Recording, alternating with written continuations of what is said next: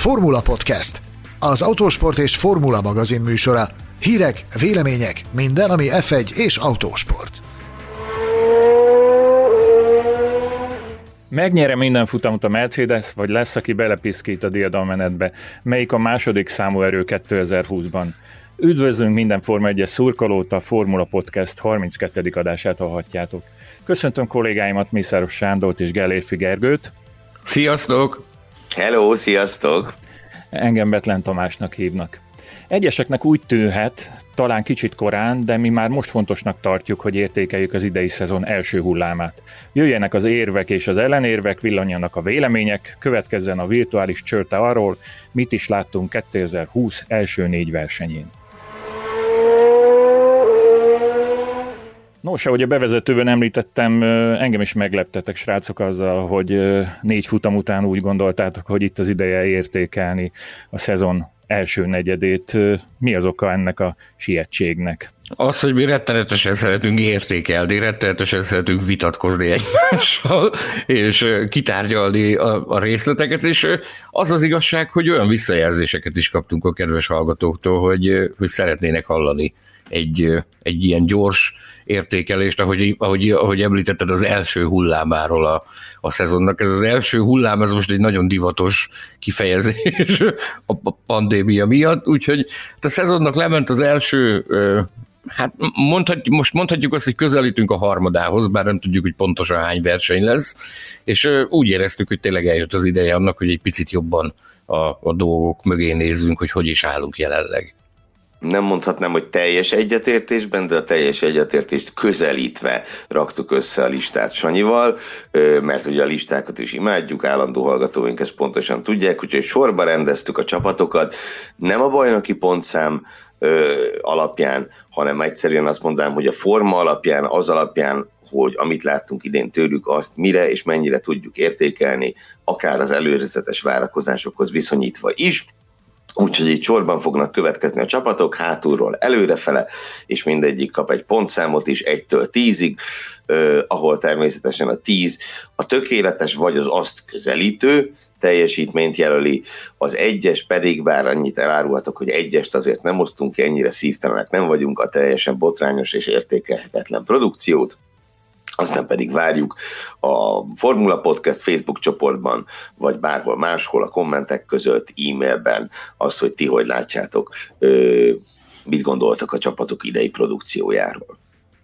Mi volt a módszertan, mert ö, szerintem mm, elég egyértelmű, ugye, hogy melyik istáló áll az első helyen, az is egyértelmű, hogy a Ferrari valahol középen, meg az is egyértelmű, hogy a Williams a vége felé hogy a, a közbűső értékeket hogyan határoztátok meg?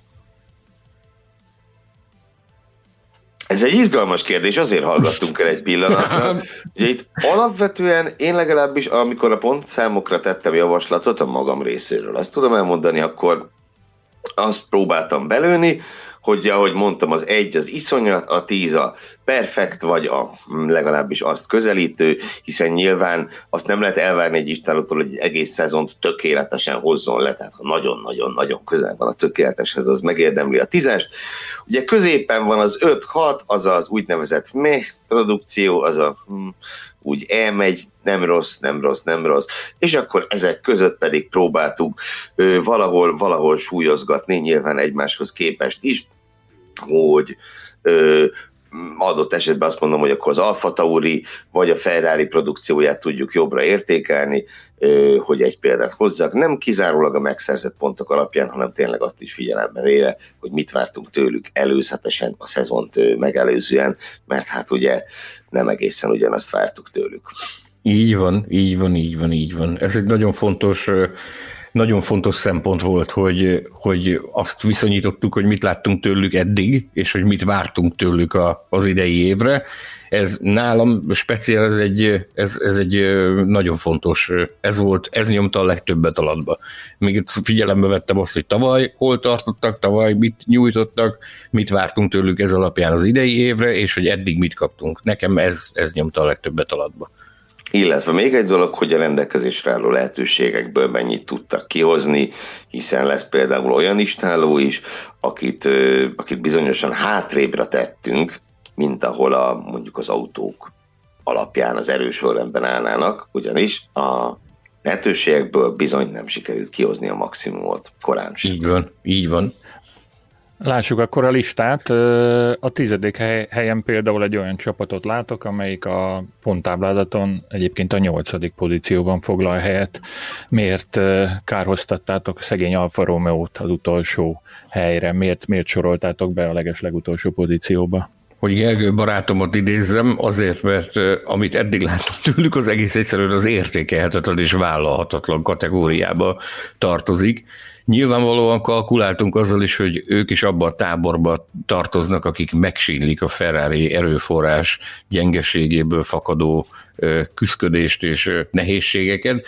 Ennek ellenére egy kicsit zűrzavarosnak tűnik náluk az égvilágon minden nem az utolsó helyet foglalják el a konstruktőri tabellán, de hát nagyon gyenge. És az a, a, számomra az a leginkább lesújtó, hogy én semmiféle elképzelést, és semmiféle koncepciót nem is látok, semmiféle törekvést arra, arra hogy szeretnének A-ból a B-be jutni, még mindezt nyakon öntjük egy, egy szerintem teljesen motiválatlan és teljesen ö, fejben már nem itt lévő Kibi Räikkönennel, és már is megkaptuk azt, hogy miért vagyunk az alfával az utolsó helyen. Igen, ugye említetted, hogy a tabellán a nyolcadik helyen állnak, de ugye ez annak köszönhető, hogy a, a teljesen kaotikus szezonnyitón Antonio Giovinazzi viszonylag jól halászott a zavarosban, de szerintem beláthatatlan ideig ez, ez a két pont fog díszelegni az Alfa Romeo neve mellett. Jelen pillanatban semmi esély nem mutatkozik arra, hogy ők bárhova előrelépjenek, ahogy Samonyi is mondta, teljes a, a reménytelenség, és másfél teljesen láthatatlan az istálló, tehát egyszerűen nem veszed észre, hogy ott vannak a verseny hétvégéken. Ö, gyakorlatilag nincsen, ö, nincsen értékeltő mozzanat, nincsen olyan próbálkozás, ami más ö, jelen erőviszonyok szerint azt mondhatjuk, hogy kis csapatoknál megvan, ahogy azt, ahogy azt majd mindjárt látni fogjuk a későbbiekben, vagy említeni fogjuk, úgyhogy ezért jutottunk arra a roppant kegyetlen eredményre, hogy az Alfa Romeo eddigi produkcióját tízes skálán kettesre értékeljük. A pontozáshoz egyébként még annyit ezt azért elfelejtettem, hogy ez most nagyon durván szigorúnak tűnhet, hogy azt mondjuk valamire, hogy tízes skálán kettes, meg hármas, de nem akartunk abba a hibába esni, mint a zenei tehetségkutatók, zsűri tagjai, hogy mindent csak 8 és 10 között értékelnek, mert ugye akkor mire való a tízes skála, hogyha nem arra, hogy kihasználjuk az egészet. Az Alfa Romeo esetében egyébként ezt nem említettétek, de hát nyilvánvalóan szerepet játszik a gyenge teljesítményben a, az erőforrásnak a problémája, ugye, ami a Ferrari-t is sújtja. Vagy rosszul gondolom? Mondtam is, hogy, hogy Jó tulajdonképpen ez a, ez a, én tettem is utalást rá, tehát, hogy ez a, ez a legfőbb problémájuk, de, de emellett is, tehát még egy ilyen csapatfőnökkel is, mint Fred Wasser a parancsnoki hídon, még így is egy hihetetlenül enervált társaságot látunk. Egy kicsit, mintha nem tudnák azt, hogy merre van a fent meg a lent, vagy merre van a balra meg a jobbra, rettenetes, rettenetes nézni ezt a küzdködést. Nyilvánvalóan a, a dolgoknak az epicentrumában az a, a Ferrari motorból származó problémák állnak, de én azt gondolom, hogy azon túlmenően is vannak ott gondok bőségesen. Akkor nézzük, hogy melyik csapat került a kilencedik helyre.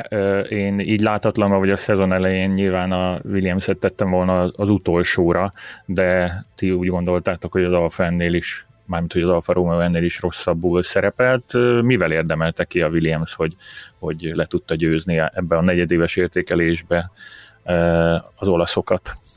Elsősorban azzal, hogy ha összevetjük a tavalyi évvel a produkciót, tehát még tavaly az Alfa egy parti képes istáló volt, szezon első felében különösen, addig a Williams teljesen értékelhetetlen volt, sőt igazából amikor a, az idei szezon elkezdődött, akkor sem nagyon számíthattunk arra, hogy a Williams bárhova el tud mozdulni az utolsó helyről. Ehhez képest ugye a pontszerzés még nem jött össze, de Q2-es szereplések ö, már vannak.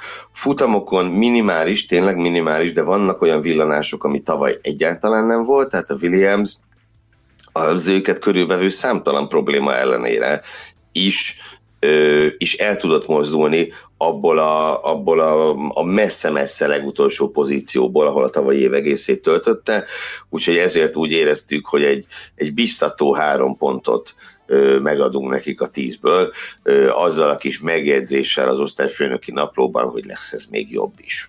Minden jel arra utal, hogy, hogy lehet lehet még jobb is az, amit produkálnak. Én úgy gondolom, hogy szívet melengető azt látni, hogy, hogy kezdik azért megtalálni a ritmust. Nyilvánvalóan attól, hogy nagy dolgokat hajtsanak végre, attól még borzalmasan messze, áll, messze állnak, viszont borzalmasan messziről is jönnek. Tehát az tulajdonképpen egy F2 eleje teljesítmény volt, amit, amit láthattunk tőlük tavaly, tehát sokszor még, sokszor azt mondták, hogy ez, ezt még egy F2-es autó is tudná, amit, amit ők produkáltak, tehát a tavalyi évhez képest mindenképpen szignifikáns az előrelépés. Én úgy gondolom, hogy a, a szezon elejéhez képest is jelentőset léptek már előre. Ugye azt szokták mondani, hogy itt jönnek azok a kis picike százalékok előrelépés frontján, amiket borzalmasan nehéz produkálni, de hát, hogy Gergő is említette, töménytelen mennyiségű gondjuk, bajuk van, ugye anyagi problémákról hallhattuk, csak hogy a savát, borsát említsük a dolgoknak, ehhez képest azért jó látni azt, hogy jönnek fölfelé, és vannak azért zsinórban háromszor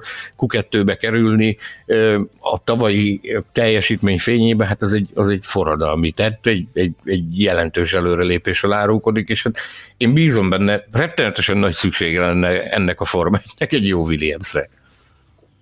Azt nem felejtsük el azért, hogy a ponttáblázat szerint nulla egységgel rendelkeznek négy verseny után, de még időzünk egy kicsit azon a ponton a Williamsnél, hogy szerintetek melyik szegmensben, esetleg melyik pilótával tudtak előrelépni, vagy mi volt az a, az a, az a lehetőség, amit idén jobban kihasználtak, mint tavaly? A zászlóvívő az egyértelműen George Russell, ez nem is lehet kérdéses, ugye sokkal több tapasztalata van, mint Nicolas Latifinek, az sem titok, tehát a, a jelenlegi mezőny egyik legnagyobb ígéretéről, ha nem a legnagyobb ígéretéről beszélünk, ugye az ő teljesítményét azért elég szépen homályban és árnyékban tartja az, hogy egy, egy gyenge autót vezet, de mindenképpen abban szerintem már most biztosak lehetünk, hogy ő nagyon nagy dolgokat fog végrehajtani a Forma 1-ben a későbbiekben.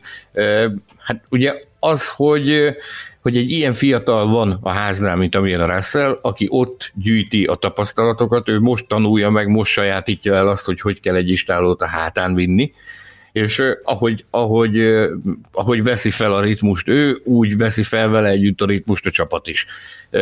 Nyilvánvalóan a, a pilóta gyorsabb, mint az autója, jelenleg, ez egy olyan effektus, amiből adott esetben gondok is szoktak adódni, ezeket láttuk is már versenyeken, hogy vannak, vannak ebből gondok. Az, hogy mit csináltak még jól, hát az, hogy azokat az alapvető problémákat, amik az autóval voltak, azoknak a, azoknak a hát nem azt mondom, hogy minden, de egy jelentős részét sikerült megoldani. Úgyhogy te- technológiailag is sikerült előrelépni, amit nem lehet nem összefüggés látni azzal, amit a csapat elektronikai rendszertechnikusától, Jánvári Zsolti barátunktól hallhattunk itt az év elején, hogy ugye ő azt elmondta, hogy amikor ő onnan két éve eljött, akkor emlékszik rá, hogy milyen volt a csapat, és most, ahogy visszament, azt mondta, hogy a, a háttérben ő azt látja, hogy infrastruktúrálisan egy teljesen új helyre került. Tehát, hogy azért nagyon sok, sok területre investált a Williams az elmúlt években, amit a, a külvilág nem láthat, technológiai fronton és egyéb fronton is, és hát ennek kezdik élvezni a gyümölcsét. Gyakorlatilag én ezt látom. A listátok, a listánk nyolcadik helyén szintén egy Ferrari motoros csapat szerepel, az általunk nagyon kedvelt ház istáló. Hát őtőlük is többet vártunk évelején, ez nyilvánvaló, és azzal együtt, hogy a Ferrari meglehetősen negatív szereplése kapcsán ők is visszaestek, azt hiszem, hogy, hogy ezen nem lehetett így meglepődni, de mit gondoltak ti mindenről a teljesítményről? Hú, hát nehéz. Elsősorban kezdjük akkor azzal, hogy miért, miért tettük őket előrébb, mint az Alfa Romeo-t, mert egyébként a produkció azért nagyjából hasonló. A körülmények is nagyjából hasonlók a Ferrari erőforrás miatt. A háznál viszont legalább egyfajta nem is tudom, nem, tehát egyfajta mm, igyekezetet látunk, egyfajta intuíciót látunk egyes, egyes futamokon, hogy megpróbálják valamiféle alternatív taktikával, ugye ezt nem először ö, láttuk tőlük most, ö, most a hétvégén silverstone hogy valamiféle alternatív taktikával megpróbálni ö, kihozni a maximumot a versenyből, és ez a maximum jelenleg Kevin Magnussen Hungaroringi egy pontja volt, de ez legalább összejött, és miért jött össze? Azért, mert, mert a csapat bemerte vállalni, a, az alternatív, a merészebb taktikát, legalábbis az annak tűnő, merészebbnek tűnő taktikát, és, és Kevin Magnussen pedig ezt, ezt végig tudta csinálni. Jelenleg a ház szezonjának nagyjából az egyetlen értékelhető mozzanata ez a pontszerzés, illetve illetve ezek a taktikai húzások, amelyek ugye most Silverstone-ban láthattuk ismételten ezúttal Roman Grosjeantól, ez most nem jött be, de hát nem jöhet be mindig, viszont legalább, legalább próbálkoznak. Egyébként viszont őszintén megmondom, nagyon aggódom a házszert. Ugye a szezon előtt hallottuk azt, hogy Gene Haas egyáltalán nem biztos abban, hogy ő hosszan folytatná még ezt a, ezt a történetet, és tulajdonképpen arra is van esély, hogy a ház egyszerűen kiszáll a Formula 1-ből, és hát hogy mondjam, tehát ez a négy futam valószínűleg nem győzte meg a nagyfőnököt arról, hogy, hogy neki minden áron maradnia kellene. Ha valami, ha valami pozitív benyomást tehetett Gene House-ra az eddig látottak alapján, az, az kétségkívül az, az, ez az életre halára hozzáállás, amit csináltak. Ugye a határokat feszegetve a, a hungaroringi felvezetőkörben dobtak egy nagyot ezzel a, ezzel a kerékcserével. Tehát minden, én, én azt látom rajtuk, hogy az akarat legalább megvan. Tehát ők tényleg szeretnének ö, ö, alkotni, és ez pont az, amit az alfán viszont egyáltalán nem látok. Ezért használtam rájuk azt a szót, hogy hihetetlenül enerváltak, mert amikor nincsen semmit, akkor, akkor legalább megpróbálsz azzal sáfárkodni, amit van. Nekik a háznak jelenleg úgy szintén semmiük nincs, pontosan úgy, mint az alfának, csupán az akarat, és azt, azt én legalább látom rajtuk, hogy, hogy akarják a Günther Steinerrel, ahogy beszélgetünk a verseny hétvégéken, a különböző virtuális sajtótájékoztatókon, a, a teljes letargiát látom rajta egyébként, hogy ő sem nagyon látja a kiutat. Ö, teljesen nyilvánvaló az, több ízben is tett rá utalást, hogy Hát ez a csomag, amit ők készítettek, az azért egy jól működő Ferrari motorhoz lett készítve. Jól működő Ferrari motorról pedig jelen esetben nem beszélhetünk, mert még a Ferrari-nak sincsen jól működő Ferrari motorja, pláne nem a, a, a legkisebb ügyfélcsapatnak és hát nyilvánvalóan ahhoz, hogy ez a csomag ez valamilyen szinten életre keljen, ahhoz, ahhoz nagyon-nagyon nagy szükség lenne ahhoz, hogy, hogy a Maradellóban valami, valami csodát tegyenek, de hát ezt, ezt én nem látom, hogy ez, ez éppen érkezne. Ők, ők egyébként ilyen, ilyen 15. hely környékére kalibrálják magukat, tehát hogy azok a 15. hely környékére lehet várni a pilótáikat, őket, ők ezt tartják az elérhető maximumnak, és azt mondják, hogy ezen felül minden, amit össze tudnak, össze tudnak hozni, az, az kinkeserves munkának az eredménye, és ennek az életre halára hozzáállásnak, amit például stratégiai fronton produkálnak. Nagyon érdekes volt hallgatni a Steinert egyébként a, a brit nagydíj után, amikor itt ment a találgatás, hogy mi okozta ezeket a gumi problémákat, most már ugye tudjuk, hogy, hogy mi okozta, a Pirelli is ö, ö, lenyilatkozta, és ö, végére értek a vizsgálatoknak, és egyértelműen deklarálták, hogy gyakorlatilag a csapatok túlvállalták magukat, a túl hosszú etapoknak volt köszönhető a, a defekt hullám. A Steiner ezen, ezen szó szerint kacagott, tehát azt, hogy hát mit kell ezen vizsgálni, teljesen nyilvánvaló, hogy túlvállalta magát mindenki, aki nem kapott defektet, az hálát adhat az égnek. Azt mondta, hogy ők is tudatosan túlvállalták magukat, ugye az előző adásukban ezt feszegettük is, hogy a Grozsannak 36 körös nyitó etapja volt, tehát ők rögtön az elején vállalták túl magukat, de azt mondta, hogy ők tudták is, hogy a, hogy a penge élén fognak táncolni, és ez is azt mutatja, hogy még, még kockázatot is hajlandóak vállalni azért, hogy, a, hogy ezeket a stratégiai finomságokat ők megpróbálják érvére jutatni. Én, én a, az életet látom a házban, a lelket látom a házban, csak hát ugye a, a körülmények azok, azok ilyenek, és a lehetőségeik nagyon erősen behatároltak. Így van, úgyhogy akkor a bocsánat, csak a pontszámot hadosszam ki, amivel, amire Sanyival jutottunk, ez egyelőre három pont, de ahogy mondta Sanyi, élet van bennük, úgyhogy ez is, én azt hiszem lehet még több az idén, de, de egyelőre ennél többet nem tudtunk adni. Egy mondatában Sanyinak ad kapaszkodjak bele, hogy, vagy lehet, igen, te mondtad inkább Gergő, bocsánat, hogy, hogy lehet, hogy nem is húzzák túl sokáig a Forma 1-ben, már nem tudom melyik őtök mondtam, most belezavarodtam. Én, én voltam, de mondd csak. Pedig te elnyűhetetlen, elnyűhetetlen főszerkesztő vagy, de az előző adásból hiányoztál, most nem emlékszel arra, hogy mi hangzott el. Reméljük a kedves hallgatók felfedezik azt, hogy azért kezdünk téged elnyűni, megpróbálunk legalábbis hogy ha ne adj Isten úgy döntene a tulajdonos, hogy nem folytatja, milyen szabályok kötik az ő távozásának a, a lehetőségét, mit kell betartani a, egyáltalán a, az FIA-nak, a Liberty-nek hány csapatot, hány pilótát kell kiállítani, mik a jelenleg érvényben, érvényben lévő szabályok? Tudja valamelyik őtök? Hú, Am, ami biztos, hogy a ház az szó nélkül távozhat, mert hogy nincs még ugye új Concord szerződés, ugye jól mondom, Sanyi. Ha valamikor, ha valamikor, ha valamikor távozni szeretnének, arra a létező legoptimálisabb időszak az most lenne a, a jelenlegi Concord szerződésnek a, a lejártakor, akkor ugyanis az azt jelenti, hogy te teljesítetted az abban vállalt kötelezettségeidet, és semmilyen, semmilyen kötele, további kötelezettséged nincs sem az FIA, sem a, sem a világbajnokságot szervező Formula One Management irányába.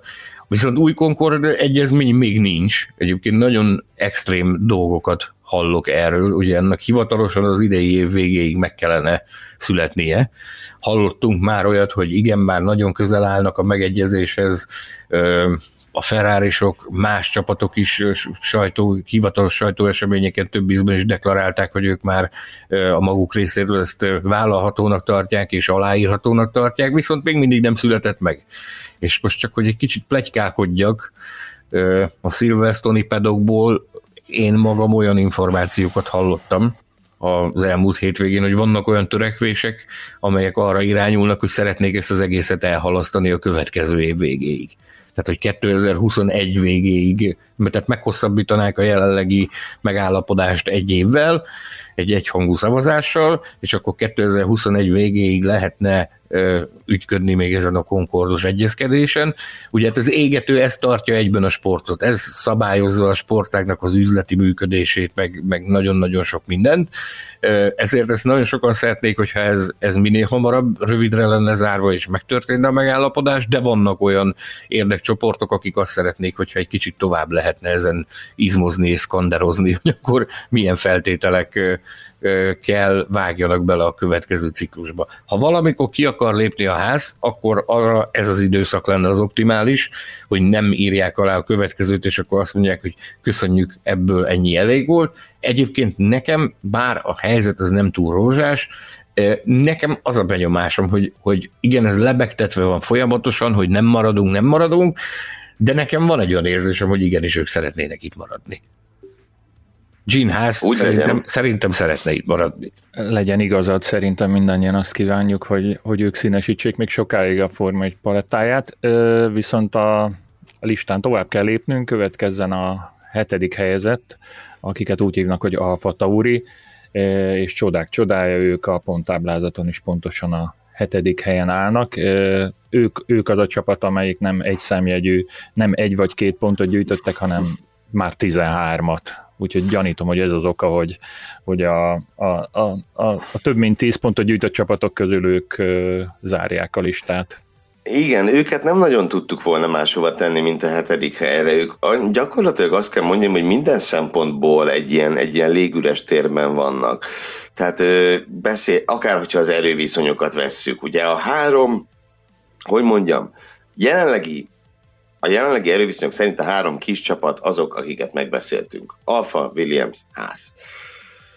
Van ugye a nagyon sűrű középmezőny benne, a, majd végig beszéljük őket, de hát tudjuk, Racing Point, Renault, Ferrari, stb. És a kettő között ott van valahol az Alfa Tauri, ami egyértelműen nem tartozik bele ebbe a középmezőnybe, de semmiképp sincs mm, abban, a, abban a jelenleg nehezen értékelhető csomagban, mint, a, mint az elmúlt tárgyat három csapat. Ők azok, akiknek a pontszerzésre mindig van esélyük, de úgy a, pont, a pontzóna alsó felére, és, és ezért vagy Kviat, vagy Gázli rendszerint elő, előrak egy, előhoz egy nagyon-nagyon szép teljesítményt. Ugye legutóbb most Silverstone-ban Pierre Gázli élet egyik legjobb versenyét futotta, a saját bevallása szerint is, meg, meg szerintem is, ez, ez teljesen parádés volt. Nyilván nem volt túl látványos, a hetedik helyen nem volt annyira látványos, mint tavaly Brazíliában, amikor ö, legyorsult a Hamilton és második lett, de, de, de a produkció az, az óriási volt. Úgyhogy az Alfa Tauriban egyrészt arra van mindenképpen potenciál, hogy, hogy minden futamon behúzzanak egy, kettő, három, négy pontot, arra viszont jelen pillanatban én azt kell mondjam, hogy nincsen, hogy, hogy a középmezőny tagjaival együtt bunyózzanak ott a harmadik, negyedik, ötödik hely magasságában. Viszont lehetne, lehetne erre lehetőség, abban az esetben, hogyha a Red Bull egy kicsit jobban a hóduk alá nyúlna, hogy ezt annyit talán beavathatjuk az olvasókat, hallgatókat abba, hogy Gergővel sokat elbékedtünk erről az utóbbi napokban, hogy, hogy látva azt, hogy mit csinált a Racing Point, ugye hát most itt kimondva kimondottanul is ott valamiféle asztal alatti sumákolás biztosan történt a mercedes hogy mi lenne akkor, hogyha ezek családon belül segítenének, a, az agyacsapat segítene egy, egy picit, egy, csak egy picit, picit jobban a, az Alfa Taurinak, hogy akkor, akkor mi lehetne az Alfa Tauriból. De hát ez ugye, majd egyszer talán visszatérünk egy adásban arra, hogy ez, ez miért nem valósul meg. Jelen pillanatban mi ezt az értékelést adtuk neki, én teljes mértékben egyetértek azzal, amit a Gergő elmondott. Ez van, hetedik helyen az Alfa Tauri. Hetedik hely, tízből egyelőre négy pontra értékelve, és őszintén szólva náluk viszont nem vagyok abban biztos, hogy hogy lesz ez még jobb is, de meglátjuk. Viszont meglátjuk. ezt stabilan fogják hozni az évat. Ezt stabilan fogják hozni. Így van, így van, így van. Következzen az alsóház utolsó helyezettje, a hatodik helyen a Scuderia Ferrari áll, amivel engem azért annak ellenére, hogy tudjuk, hogy mi minden történik szegény ö, olasz maranellói csapattal, azért megleptetek vele, hogy ide tettétek csak a hatodik hely, holott a ponttáblázatban ö, a negyedik helyen állnak. Igen, ezért tettük őket a hatodik helyre, tehát egy Ferrari egy szezon negyedén ne álljon a negyedik helyen a ponttáblázaton. Csak egy picivel és... állnának előrébb, akkor, akkor nem, nem itt kötöttek volna ki nálunk sem. És ezért tegyük hozzá gyorsan, bocsánat, hogy úgy állnak a negyedik helyen, hogy ahogy azt ugye az előző adásban Sanyival méltattuk is, hogy Charles Leclerc milyen, milyen jól használja ki a kínálkozó lehetőségeket, hogy itt, itt két lepattanót szedtek össze. Úgy lett nekik két dobogós helyezésük. Uh, igen, igen. Tehát, hogy ez gyakorlatilag még mázli is kellett ez a pontmennyiséghez is, ami nekik jelenleg megvan. És itt van, megint az, és itt van, ja. megint, itt van megint az az effektus, amikor a pilóta gyorsabb az autónál, és még, még hát megvan az az érzéke is, hogy a, a zavarosban jól tud halászni, és opportunista módon le tud csapni a lehetőségekre, ezt a, a Lökler brilliánsan csinálta. Viszont ha a garázs másik felét nézve, Sebastian Fettel esetében ugyanerről már, már nem tudunk beszélni, hogy bármiféle lepattanó elkapott volna egész egyszerűen síralmas az, amit a Ferrari csinál, tehát ezt szoknunk kell jelen pillanatban ezt, a, ezt az állapotot, hogy a Ferrari gyakorlatilag egy olyan középcsapat, amelyiknek vannak felvillanásai, a középmezőny felső szegmensébe tartozó társaság, aminek vannak felvillanásai, viszont ha, ha azt nézzük, hogy hova vártuk őket, meg hogy, meg, hogy, meg hogy milyen potenciálnak kellene erre, tehát milyen potenciál van egy ilyen társaságban, ami a, ami a Ferrari. Hát ez egész egyszerűen lelombozó és kiábrándító. Tehát nagyon-nagyon nehéz dobogóra, hogy tehettük volna. Tudjuk, hogy egy főszerkesztő azt szeretné, hogy, hogy szép ferrari címlapokat szeretne látni, szeretne ferrari diadalokról írni a magazinjában, de sajnos jelenleg nem ez a helyzet. Kongatni kell most, nem a, a dicsőség miatt verik félre a harangokat Maranellóban, hanem most a, a, a káosz és az űrzavar miatt kell félreverni sajnos a harangokat Maranellóban nem akarjuk tovább ütni-vágni őket, mert azért én azt gondolom, hogy elég részletekbe menően kitárgyaltuk ezt, hogy mi a probléma forrása, miért vannak ilyen nehézségek. Ellentétben az Alfa Taurival, a Ferrari-ban ugye mindig benne van a, a javulásra való szansz, a javulásnak a lehetősége. Hát így szerintem borzalmasan fájdalmas lenne, hogyha ezt a kurta furcsa szezont, még így is, hogy egy ilyen kurta furcsa szezonról beszélünk, ha, ha ők ezzel a nihillel fejeznék be, ám de bár ezt hozzáteszem, hogy a jelenlegi helyzetben borzalmasan nehéz fejlődni. Számomra az is döbbenetes egyébként, hogy ugye most már itt eltelt négy futam, és, és olyan, olyan versenyhétvégét még nem láttunk, ahol mindkét Ferrari versenyképes lett volna, már mint mindkét autó. Ugye Fettelnek volt egy jónak nevezhető hétvégéje, a Hungaroringi, Löklernek volt kettő, meg ugye volt a Steyer nagy díj, ami, ami ugye abszolút el kell az esetükben felejteni, de hogy az még nem állt össze, hogy, hogy legalább egyszer mind a két autó valami olyasmit produkáljon, amit az ember esetleg el tudna várni egy Ferrari-tól. Na igen, szóval ennek szól a négy pont, és akkor, ha már arról beszélgettük itt mindig, hogy lehet-e jobb, igen, itt, itt reméljük, hogy lesz jobb, mert ahogy Sanyi mondtad, ez, ez, ez, ez nem jó látni. Na, meg nem szeretjük. Amit az én igencsak szerint tudásával, tudásommal hozzá tudok tenni, ez az, hogy mindössze a ponttáblázatot megnézem, és azt látom, hogy csak egy pont az előnyük a Racing Point-tal szembe, úgyhogy tényleg rezeg a léc. Meg azt is meg kell említenem azért, amit már egyszer elemeztünk a műsorban, nevezetesen, hogy a tavalyi Top 50 Magyar Autóversenyző gálán bemutattunk ugye egy kutatást, és ott, ott azért a, a Ferrari szurkolók vigasztalására és ebbe, ebben a tényben egész évben bízhatnak, el tudtuk mondani, hogy, hogy Leclerc a, Leclerc a legnépszerűbb Form 1-es pilóta, sőt autóversenyző Magyarországon, úgyhogy azért én bízom abban, hogy, hogy ez a gyenge teljesítmény nem fogja befolyásolni azokat a szurkolókat, akik, akik a Maranellóiaknak drukkolnak az idei szezonban. De egy kérdésem az, hogy ide is, ide is be kell, hogy férjen, hogy meddig tarthat szerintetek ez a, ez a ez a nem, nem éppen diadalmenet. Mikor lesz először lehetősége a felének, hogy, hogy kilépjen ebből, a, ebből a, az árokból, ebből a szakadékból, kikapaszkodjon? Hát ez az, amit, ez az, amit nagyon sokan szeretnének tudni, szerintem ők maguk is.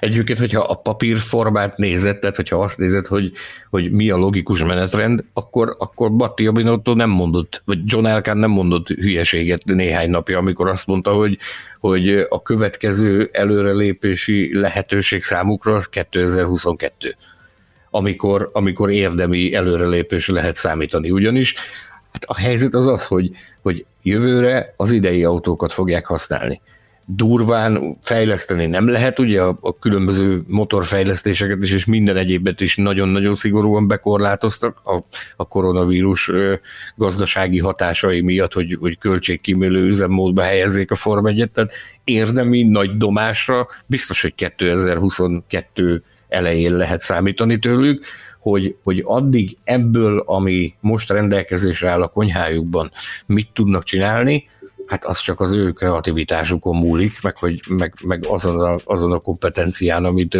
amit fel tudnak mutatni házon belül. Én azt gondolom sajnos, hogy nagy csodára nem, nem nagyon lehet számítani, viszont az előzőre visszautalva, amit, amit feszegettél, hogy azon a bizonyos Autosport és Formula magazin által elkészített közvéleménykutatás azt mutatta, hogy Magyarországon nagyon sok Ferrari és Charles Leclerc drukker van. Én így szeretném megkérni őket arra, hogy most van itt az alkalom most van itt a lehetőség. Ha valamikor ilyen helyzetben kell nagyon szurkolni egy csapatnak, úgyhogy még az eddigieknél is jobban szorítsanak a Ferrariért és Löklerért, és Fettelért is, amíg még, amíg még Maranellóban van, mert egy ilyen helyzetben kell igazán kiállni a kedvencük mellett. De szerintem kifognak, tehát nyilván a, a, a, egyszer Ferrari szurkoló volt, az mindig az marad. Hát ja, de a győzelmekre nem nagyon számíthatunk, tehát én azt hiszem, hogy a maximum, ugye ezt így folytatva annyi gondolatmenetét még egy picit, szóval a maximum az lehet egy bajnoki harmadik hely, mármint konstruktőri, Mercedes és a Red Bull mögött, addig hogyha, hogyha jól állnak a csillagok, és, és a minimális, a szabályok által lehetővé tett minimális fejlesztés, az, az jól sül el, de futamot nyerni itt akkor, akkor fog a Ferrari, hogyha, hogyha három autó kiesik, a két Mercedes meg Verstappen. Tehát én a, vagy nem is kiesik, de legalábbis bal szerencsét szenved. Erőből én nem, nem látom, hogy hogy tudnák hogy tudnák a ferrari ezeket az autókat legyőzni. Ugyanis, hogyha azokat a bizonyos autókat bal szerencse éri, még akkor is van olyan autó, ami, ami gyorsabb és, és hatékonyabb a ferrari de erre majd a későbbiekben visszatérünk. Eljutottunk a listánk feléig. A műsor felénél felsorolom, hogy a Formula Podcast szakértői hogyan sorolták fel a 2020-as szezon öt gyengébb csapatának a sorrendjét. Tizedik helyen az Alfa Romeo, kilencediken a Williams, nyolcadikon a Haas, hetediken az Alfa Tauri, hatodik helyen pedig a Scuderia Ferrari található.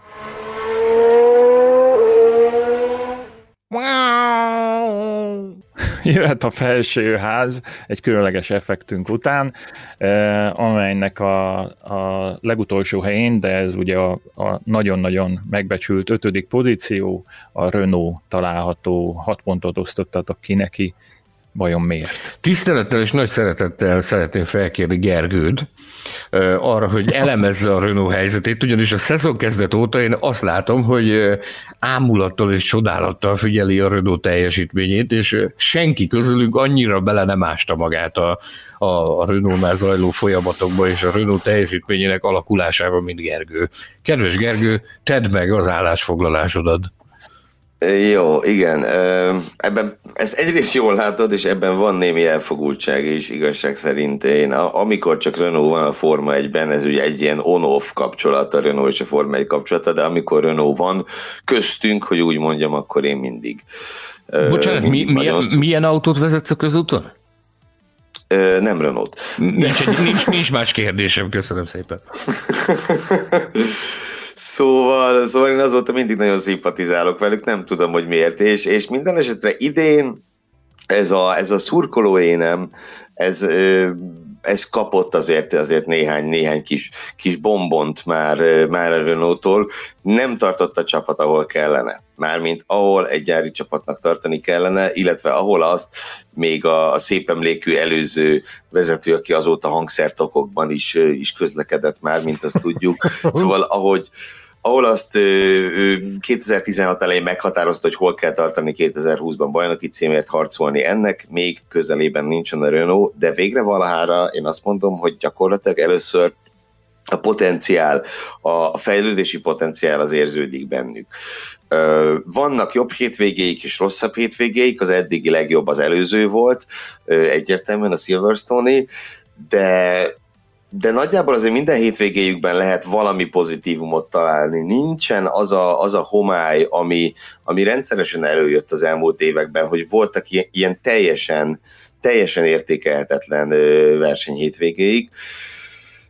Úgyhogy igen, egyelőre azt, azt mondtuk, hogy akkor a produkciót tekintve ez, ez jelenleg az ötödik hely, de de ja, én így tudom összegezni, hogy az elmúlt adásban is tettem, hogy a Renault kezd végre hasonlítani egy gyári csapatra, és ez szerintem nagyon jó, nem csak azért, mert szimpatizálok velük, hanem azért, mert a gyári csapatokra egy jó, erős Renault-ra, aki adott esetben a Mercedes-szel, adott esetben a Ferrari-val konkurálni tud, arra, arra mindenképp szüksége van a Forma 1 Az elmúlt években a Renault mindenképpen egy se íze, se bűze társaság volt az én szememben.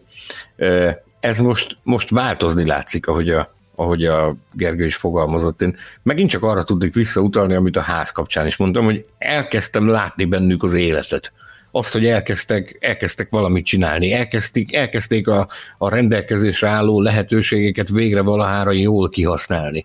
Az elmúlt években ez a, ez a totális érdektelenség és vegetáció jellemezte őket, nekem legalábbis ez volt a benyomásom, és most egy picit olyan érzésem is van, mintha valahol egy felsőbb hatalom valahonnan a, a, a vállalatok a felső vezetéséből, ahol egyébként most kezdenek helyreállni a dolgok. A, a hangszertokban utazó vezér távozása kapcsán kialakult káosz után, mintha ott valaki igenis egy ostorral oda csapott volna, hogy már pedig gyerekek tessenek valamit villantani, ugyanis a Renault ugye részben állami tulajdonú cég, nagyon sokat segített nekik a francia állam, tehát még, még most itt a, egyébként is nehéz helyzetben voltak, de a, a világjárvány kapcsán különösen nagy problémákkal szembesültek, mintha valahonnan jött volna egy ostorcsapás, hogy gyerekek, ha nem teljesítetek, akkor ennek a bulinak vége. Arról nem is beszélve, hogy ugye érkezik hozzájuk a kétszeres világbajnok Fernando Alonso, aki, akinek a, már a közelette is az érkezésének a, a fuvalata is arra kell, hogy ösztökélje őket, hogy, hogy igenis tessék, tessék végre elkezdeni dolgozni. Most már nem elég ez, hogy teszünk, veszünk, hanem, hanem igenis szeretnénk látni azt, hogy van ebben a társaságban spiritus. Úgyhogy én biztos vagyok benne, hogy felülről kocogtatják a, a fejüket, hogy igen, gyerekek, akkor tessék kiparkodni, és ez szerintem látszik is. Ez látszik is. Van most már gazdája, van, van vezetője a vállalatnak, és ez, ez én azt gondolom, bár nyilvánvalóan ezt nem lehet közvetlen módon levetíteni a versenycsapatra, de közvetetten biztos, hogy komoly szerepe van ennek is, és a kialakult helyzetnek is abban, hogy ők végre tényleg elkezdtek egy versenyistálóra jellemző módon, egy versenyistálóra hasonlító módon dolgozni. Egyetértek veletek abban, hogy, hogy tényleg látszik, a képernyőkön is látszik, hogy, hogy valami megváltozott. Amit itt a szimpátiáról, meg a szimpátiáról elmondtatok, az, az nyilván személyes dolog, és nagyon fontos ezt szerintem tudni a hallgatóknak, olvasóknak, hogy, hogy hogy mondjuk a Sanyit kivéve, ugye, aki azért rendszeresen találkozik minden pilótával, istáló, istálók vezetőivel, mindenféle funkcionáriussal, bennünket egy picit befolyásol szerintem Gergővel és, és a többi kollégámmal együtt, hogy hogy csak, csak ritkán futunk össze személyesen pilótákkal, vagy csapatvezetőkkel, vagy, vagy egy márkával, jóval ritkábban, mint Sanyi, és hogyha valakivel találkozunk, akkor én azt magamon már megfigyeltem, hogy az, az jóval szimpatikusabb lesz, hogyha, hogyha le tudok vele ülni, beszélgetni, ha, ha, ha együtt töltünk egy, egy, egy vacsorát, és, és meg tudok tőle személyes információkat, udvarias gesztusokat tesz felénk, persze ez általában kölcsönös szokott azért tenni. Szóval ebből a szempontból az én élményem az az, hogy itt Magyarországon a, a Renault az, a, az az istáló, amelyik a, a legnagyobb hangsúlyt fekteti arra, hogy a, hogy a magyar médiát, a magyar sajtot próbálja meggyőzni arról, hogy itt egy olyan márkáról van szó, amelyiknek a Forma 1-ben van helye, van keresni valója, és számomra ezért, ezért szimpatikus is a Renault, és ez, ezért hiszem el minden évben azt, amit már egyszer kinevettetek, hogy a következő évben dobogó, aztán futamgyőzelmek, és végül világbajnoki cím. Nem, Tamás, rosszul emlékszel, én biztos nem nevettelek ki ezért, én is nagyon szeretnék ebben hinni, annyit hozzátéve, hogy most nyilván ez megint csak 2022-től lehet ebben igazán bízni, de úgy legyen, ahogy mondod. Szóval engem is befolyásolnak ezek a dolgok, és, és úgy érzem, hogy kifejezetten jó helyre tettétek ezzel az ötödik pozícióval a Renault Form 1-es csapatát, szeretnék, annak ellenére, sz- hogy a... Szeretnék ráerősíteni arra, hogy engem aztán a legkisebb értékben sem befolyásol az, hogy a, a magyar Renault az mivel, mivel uh, traktálja a magyar újságírókat. Én a saját tapasztalataim alapján viszont azt mondom, hogy igenis, ez, ők elkezdtek jó irányba haladni, hála legyen a jó Istennek, és nagyon reméljük, hogy a, a magyar, a Renault magyarországi vezérképviselete az továbbra is megtartja ezt a jó szokását, hogy gondját viseli a magyar sajtónak. Tudom, hogy tovább kéne lépni, de ők az a, az a, az a vezérképviselet, amelyik, amelyik, ha kell, idehozzák Szisz Ferenc autóját, idehoznak egy, egy, egy, egy legendás turbós Renault Forma 1-es autót a Prostérából, szóval tényleg, tényleg olyan csodákat művelnek, és, és olyan felhajtást rendeznek a magyar Forma 1-es futam idején, ami, ami egészen különleges. Istennek de, legyen hála, és reméljük, hogy folytatni fogják ezt a, ezt a szokásukat. És még én is én is fűzök ide egy lábjegyzetet, aztán majd most már megyünk tovább az első négy istáló felé, csak ha már itt tényleg beszélgettünk szimpátiáról és hasonlókról, akkor én meg azt, azt tenném ide kis mellékes megjegyzésként, hogy igen, nyilván mi is emberek vagyunk. Tehát nekünk is megvannak a, hogy mondjam, a, szimpatikus és kevésbé szimpatikus csapatok, versenyzők.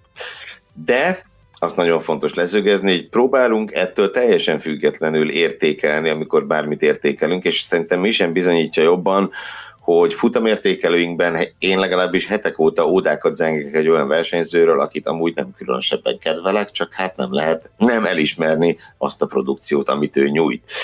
Ezzel egyúttal azokra a feltételezésekre is válaszolnék, azokra a szidalmakra egész pontosan, melyek szerint végzetesen elfogultak vagyunk Hamilton iránt, Hát én a magam részéről biztos nem. Igen, és megérkeztek, ugye többször is bátorítottuk a hallgatókat arra, hogy akár szidalmazhatnak és átkozhatnak is bennünket. Hát a legut- megjöttek, megjöttek a, egy egész nagy kupac szidalmat és átkoz kaptunk a nyakunkba a brit nagy díjértékelője után, és Hát van egy kérdés is, ami még megválaszolásra vár ezzel kapcsolatban, az egyik szidalom és átok kapcsán. Mégpedig mi az, Gergő? Elhangzott egy kedves kommentelőtől néhány szakmailag megalapozott kérdés mellett, de az valóban az volt, hogy ez fejtegette a rettenetesen alkoholista hangú úr. Úgyhogy ezen a ponton majd arra kérjük ezt a kedves olvasót, vagy bárki mást, hogy írja meg, hogy melyikünknek van rettenetesen alkoholista hangja. A következő heti podcastben értékelni. Vitába Köszönjük! Skanderozunk és boxolunk ezért a titulusért, hogy melyikünknek van alkoholista hangja, úgyhogy mindenki magáinak szeretné tudni ezt a kiváltságot. Na Tamás, egy frappáns átkötést rak ide. Ezek után. Ezek után meglehetősen nehéz. Én egyébként már szóval akartam tenni, hogy fölöslegesen hangsúlyozzuk túl minden adásban, hogy bátran szidalmazzatok bennünket, és valamelyik olvasó, hallgató, ezt is összekeverjük, úgyhogy van még mit javulnunk. Szóval a hallgató levelet írt, és azt mondta, hogy ezt, ezt nem érti, hogy miért erőltetjük ezt a szidalmazó bíztatást, de, de, hát, de hát úgy látszik, hogy, hogy mégiscsak, mégiscsak van értelme. Igen, igen, igen. a hallgatóinkat és az olvasóinkat, ezért mindent lehet nekik. Ennyi. A, a, a méltán megfelelő értékelést elérő Renault után következzen a lista negyedik helyezettje, akiket úgy hívnak, hogy Racing Point, vagy nem mindenki hívja így őket, hanem hogy hívják őket? Force India vagy mit tudom én, ugye ez szokott Nem, nem erre gondoltam. Ide, a rózsaszín Mercedes? Ja, igen. Igen, nem. ez a másik. Még ez sem? Akkor hogy? Aston Martin? Sanyi? Copy? Copy Point? Ja, Copy Igen. Point, Copy Point, következetesen Copy Point néven emlegetik őket az utóbbi időben a, a pedokban. Én a, a, az előző adásban én részletekben menően kifejtettem, hogy én mit gondolok velük kapcsolatban. Van egy csodálatos technika, mindegy, hogy az most copy point, vagy milyen módon jött az létre az a technika. Most, hogyha ezt, ezt nem veszem figyelembe, van egy fantasztikus autó, ami ugye már bizonyította azt, hogy a potenciál az megvan benne, hogy fantasztikus teljesítményre lenne képes, de ugye én úgy summáztam a brit nagy díj után, hogy, hogy egyelőre a csapat még nincs megérve arra, hogy kibontakoztassa ezt a, ezeket a lehetőségeket, amik ebben, a, ebben az autóban rejlenek. Nyilvánvalóan ehhez, ehhez egy kicsivel több időre van még szükségük. Ha, ha, ha valaki azt mondta volna, mondjuk a, az évadnyitó első edzései vagy időmérője után, hogy, hogy a negyedik futam után csak a negyedik helyre fogom, fogjuk rakni a, a Racing Pointot, azt azért szkeptikusan kezeltem volna. Viszont a, ez az el... És hogy nincs dobogójuk. Nincs dobogójuk. Vége után Igen. gondolta volna. Igen. Igen.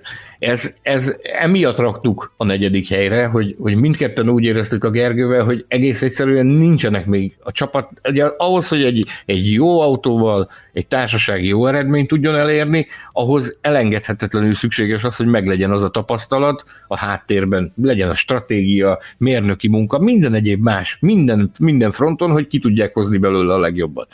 És, és én ezt, ezt úgy látom, hogy a, bár az elmúlt években nagyon nagy, sokszor villantottak nagyon nagyot, ez a, ez a bizonyos csapat akármilyen név alatt, Force India név alatt, de most egyelőre még ez, erre a szintre még nincsenek megérve, hogy, hogy ezen a szinten is nagyot dobjanak. Hát igen, a 7 pont pedig annak szól, ugye, hogyha egyrészt ha azt nézzük, hogy a csapat méretéhez és előéletéhez képest mennyire brutális erős autójuk lett. Tehát ha egyfajta erős sorrendet akarnánk itt felállítani, igen, és most tegyük félre azt, hogy most mit másoltak, mit nem. De ha az autók erős sorrendjét akarjuk felállítani, akkor hát akkor egy olyan 9 körüli pontszámot érdemelnének. Ha meg azt, hogy mit hoznak ki a lehetőségeikből, hát arra olyan 4-5 körüli pontszámot. Ne így jött ki átlagolva ez a hetes és ugye fura az egész, igen, igen, igen, hogyha valaki részletesebb Racing Point elemzést szeretne, nyugodtan a brit nagy értékelünket hallgassa vissza, amit nagyon sokat beszéltünk arról, hogy valahogy minden téren van egy kis, van egy kis probléma a csapatnál, és, és ki tudja ennek a sztorinak hol lesz a vége. A, rengeteg a, az űrzavaros ügy, legutóbb a Perez Covidja, akinek a helyettese nem tudott kihajtani a pályára, jön Fettel, nem jön Fettel, mi lesz Trollal, mi lesz Perezzel, mi lesz az óvással, elképesztően zavaros az egész történet.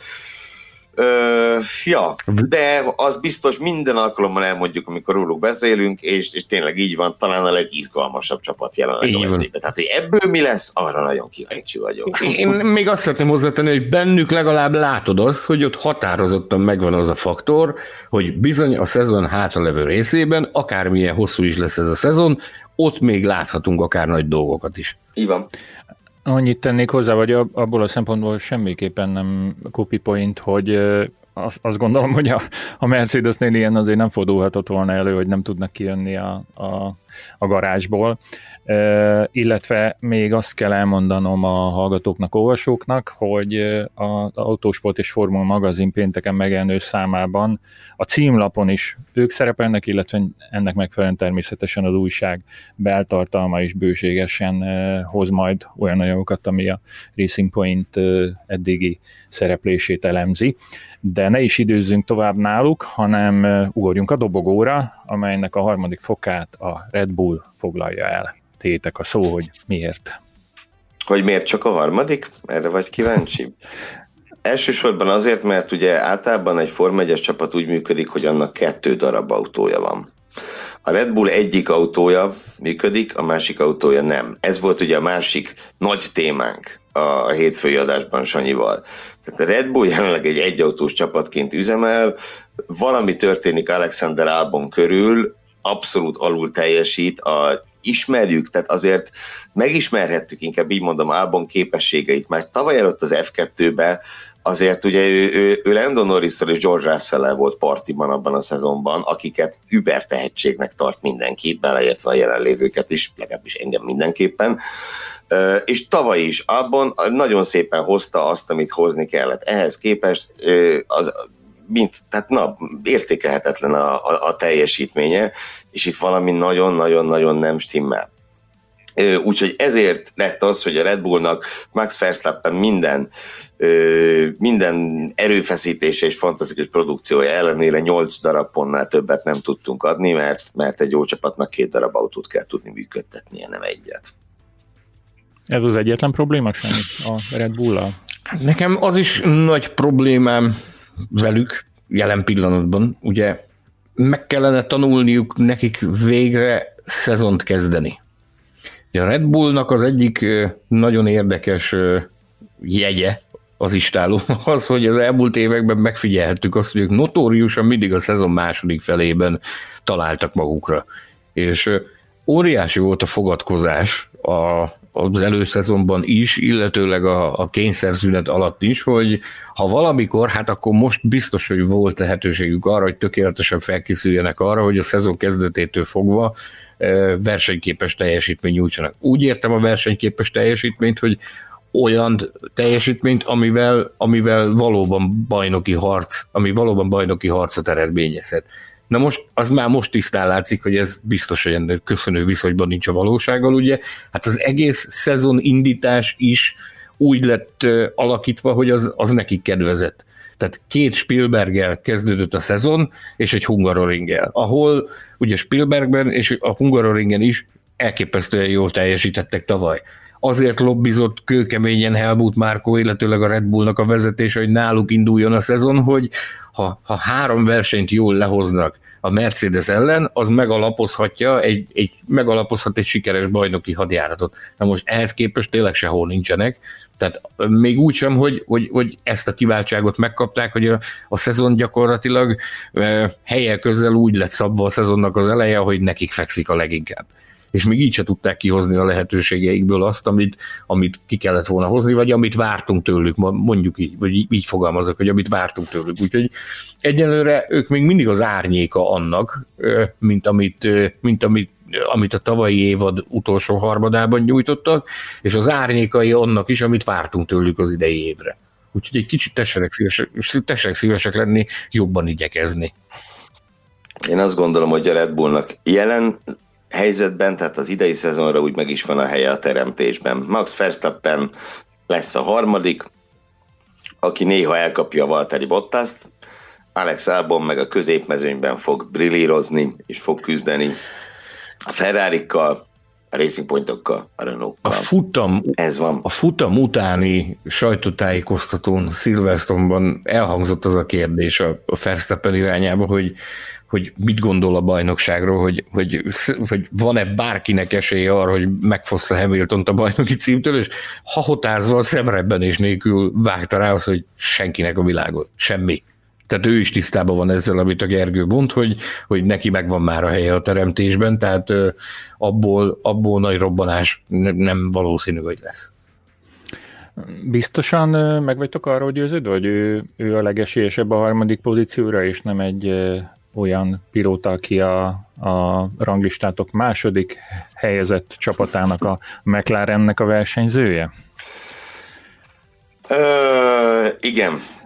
Én a magam részéről igen, a válasz a kérdésre az, hogy igen, tehát Verstappen szerintem nem érhető el a mclaren srácoknak, viszont az, hogy, hogy valamelyik McLaren pilóta a bajnokság negyedik helyén végezzen, illetve hogy a McLaren megtartsa azt a azt a bizonyos harmadik pozíciót, amit jelenleg elfoglal a konstruktőri pontversenyben, azt én abszolút elképzelhetőnek tartom. Tulajdonképpen minden további nélkül.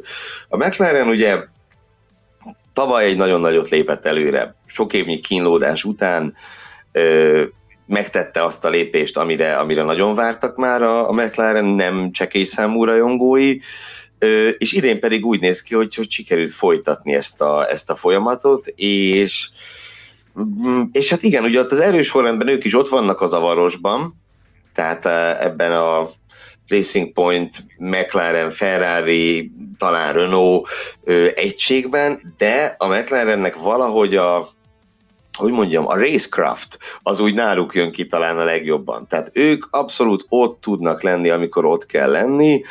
Ö, ugye a Lando Norrisnak a négyből három verseny hétvégéje az, az kiválóan sikerült, neki a Hungaroringen volt egy homályosabb ö, produkciója, és Sainznak is volt eddig két nagyon-nagyon jól sikerült, ugye ezt a brit nagydíjon nem tudta kamatoztatni, mert ő is defektet kapott, de hogy, de hogy ott vannak a srácok, oda teszik magukat, nagyon szorgosan gyűjtögetik a pontokat, és hát igen, a szezon negyedénél egy McLaren pilóta negyedik a pontversenyben, a csapat meg harmadik a pontversenyben, erről szerintem tehát ez gondolkodás nélkül aláírták volna a szezon előtt. És még egy dolog, hogy a McLarennek, ugye, aki szintén 8 pontra értékeltük a produkciót, ahogy a Red Bullnál is, a McLaren az a csapat, amelyik 2021-re a legnagyobbat fejlődhet majd.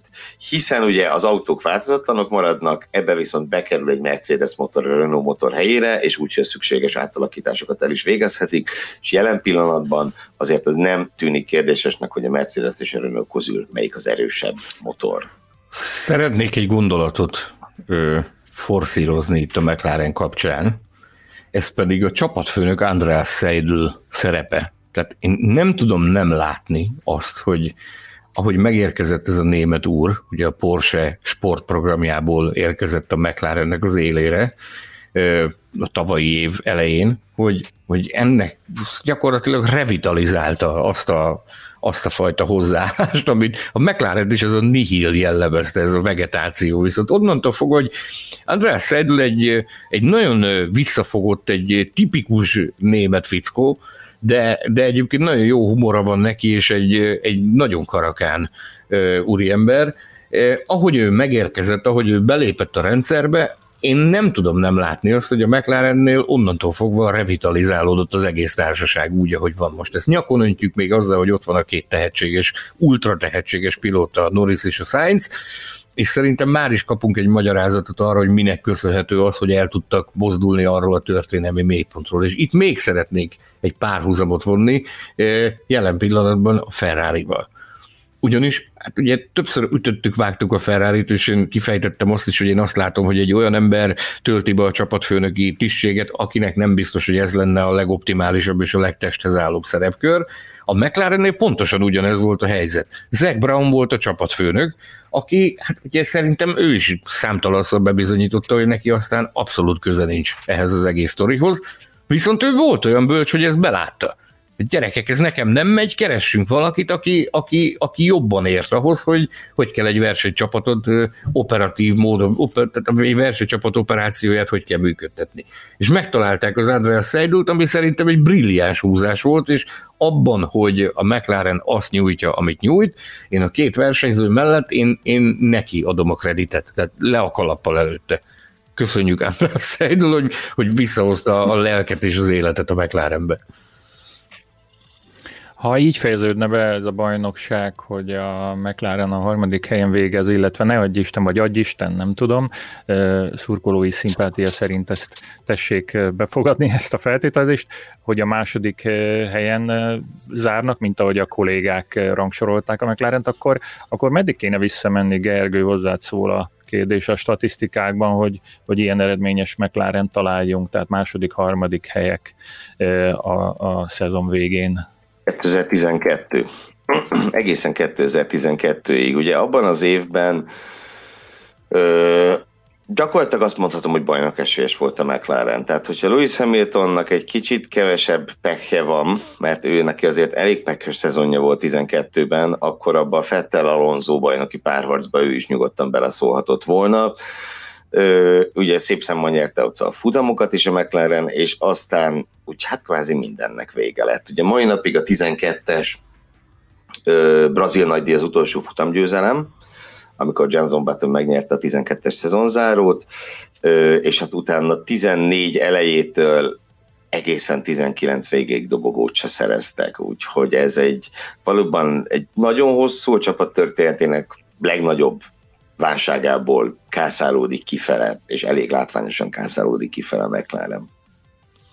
És ennek azt hiszem, hogy örülni kell, valamennyien örülhetünk ennek. Persze nem elfelejtve azt, hogy azért egy ilyen előretörésnek mindig vannak vesztesei is, tehát néhány csapat viszont az ellenkező irányba helyezkedik el a, a táblázaton, nevezetesen mondjuk a Ferrari, mint, mint ahol lennie kellene. Elérkeztünk a, a negyedéves top listánk első helyéhez, ami gondolom, hogy senki számára nem volt kérdés, hogy melyik csapat nyerte ezt az értékelést, és miért a Mercedes nyerte már csak ez a kérdés. Egy nagy kerek tízessel értékeltük a Mercedes eddigi produkcióját, mert, mert, mert nem lehet máshogy értékelni, de 11-12, tehát ilyen számokat még tudnék mondani nagyon-nagyon rég nem látott fölényt ö, mutatnak idén, még tőlük is szokatlan mértékű a fölény, ö, elsősorban a, az időkülönbségeket tekintve. Tehát egyszerűen megközelíthetetlenné váltak. Ö, amikor nincsen problémájuk, ami azért egyébként arra azt tegyük hozzá, hogy a négyből három hétvégén az egyik versenyzőnek mindig volt valami problémája, ha más nem defekt műszakiba, de valami mindig volt, de, de a nyers erőt tekintve megközelíthetetlen a Mercedes, és hát, és hát igen, azt meg elég sokszor elmondtuk már, de valószínűleg még el is fogjuk, hogy, hogy amit 7 éve zajlik, ez, ez a Forma 1 történetének, Forma 1 történeti szinten is, is egészen kiemelkedő és lassan-lassan páratlan fölény, amit ők mutatnak. Legyünk rövidek és szabatosak. Ki kell mondani azt, hogy a történelem legjobb istálóját látjuk, vagy legalábbis egy, egy olyan csapatot látunk, ami e felé a titulus felé lép, de még pedig roham tempóban, hogy elmondhassuk róluk, hogy valóban ők a történelem legjobb csapata. Ezt, ha tetszik, ha nem, ezt szerintem ezt tudomásul kell venni. És ami még, egy, ami még engem különösen meggyőzött, az, hogy e, én nem számítottam arra, hogy ennek a szabályrendszernek a, a kifutási évére, ugye, amikor, amikor ezek az autók készültek, akkor még úgy tűnt, hogy ennek a szabályrendszernek ez az utolsó éve.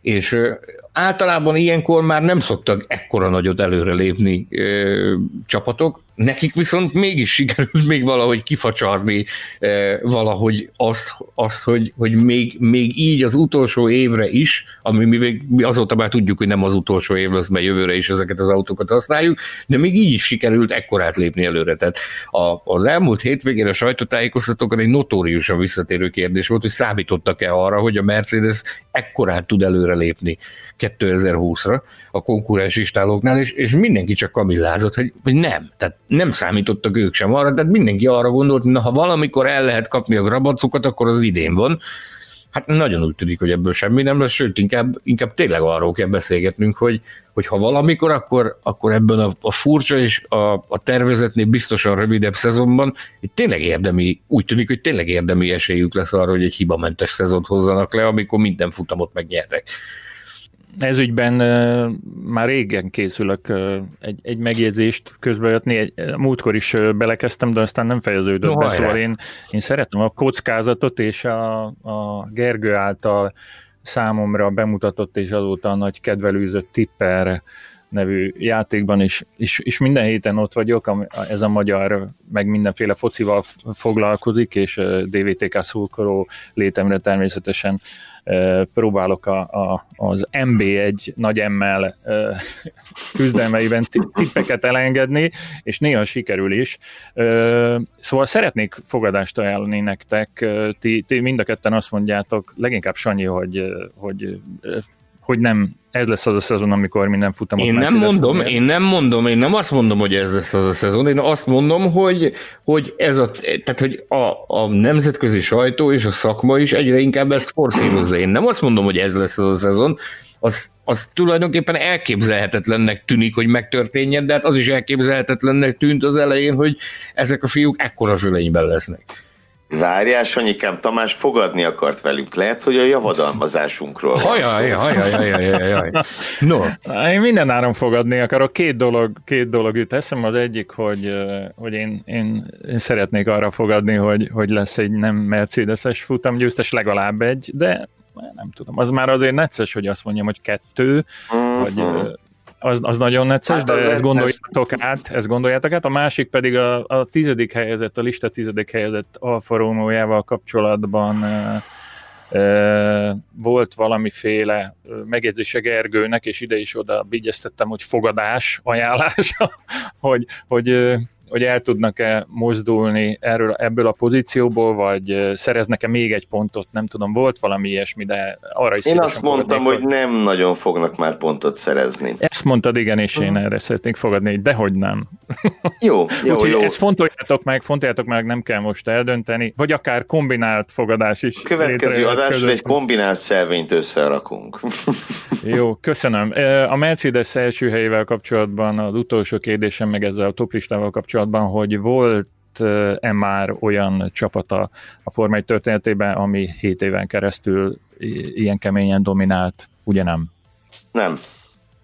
Nem, röviden nem. Ugye a konstruktőri bajnoki címek a Ferrari húzott be hatot zsinórba, de ott az első évben a bajnoki, már az egyéni bajnokság még nem volt meg.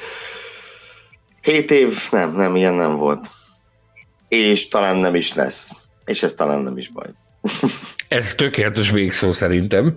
Annyit még azért tegyünk hozzá, hogy azért legyünk ö, ö, reménytelen, hogy menthetetlenül optimisták, és bízunk abba, hogy azért lesz olyan futam idén, amikor nem Mercedes győzelmet fogunk ö, ünnepelni. Egyébként én szerintem ennek még a Mercedesnél is örülnének, hogyha lenne már végre olyan futam, ahol, ahol, ahol más nyer.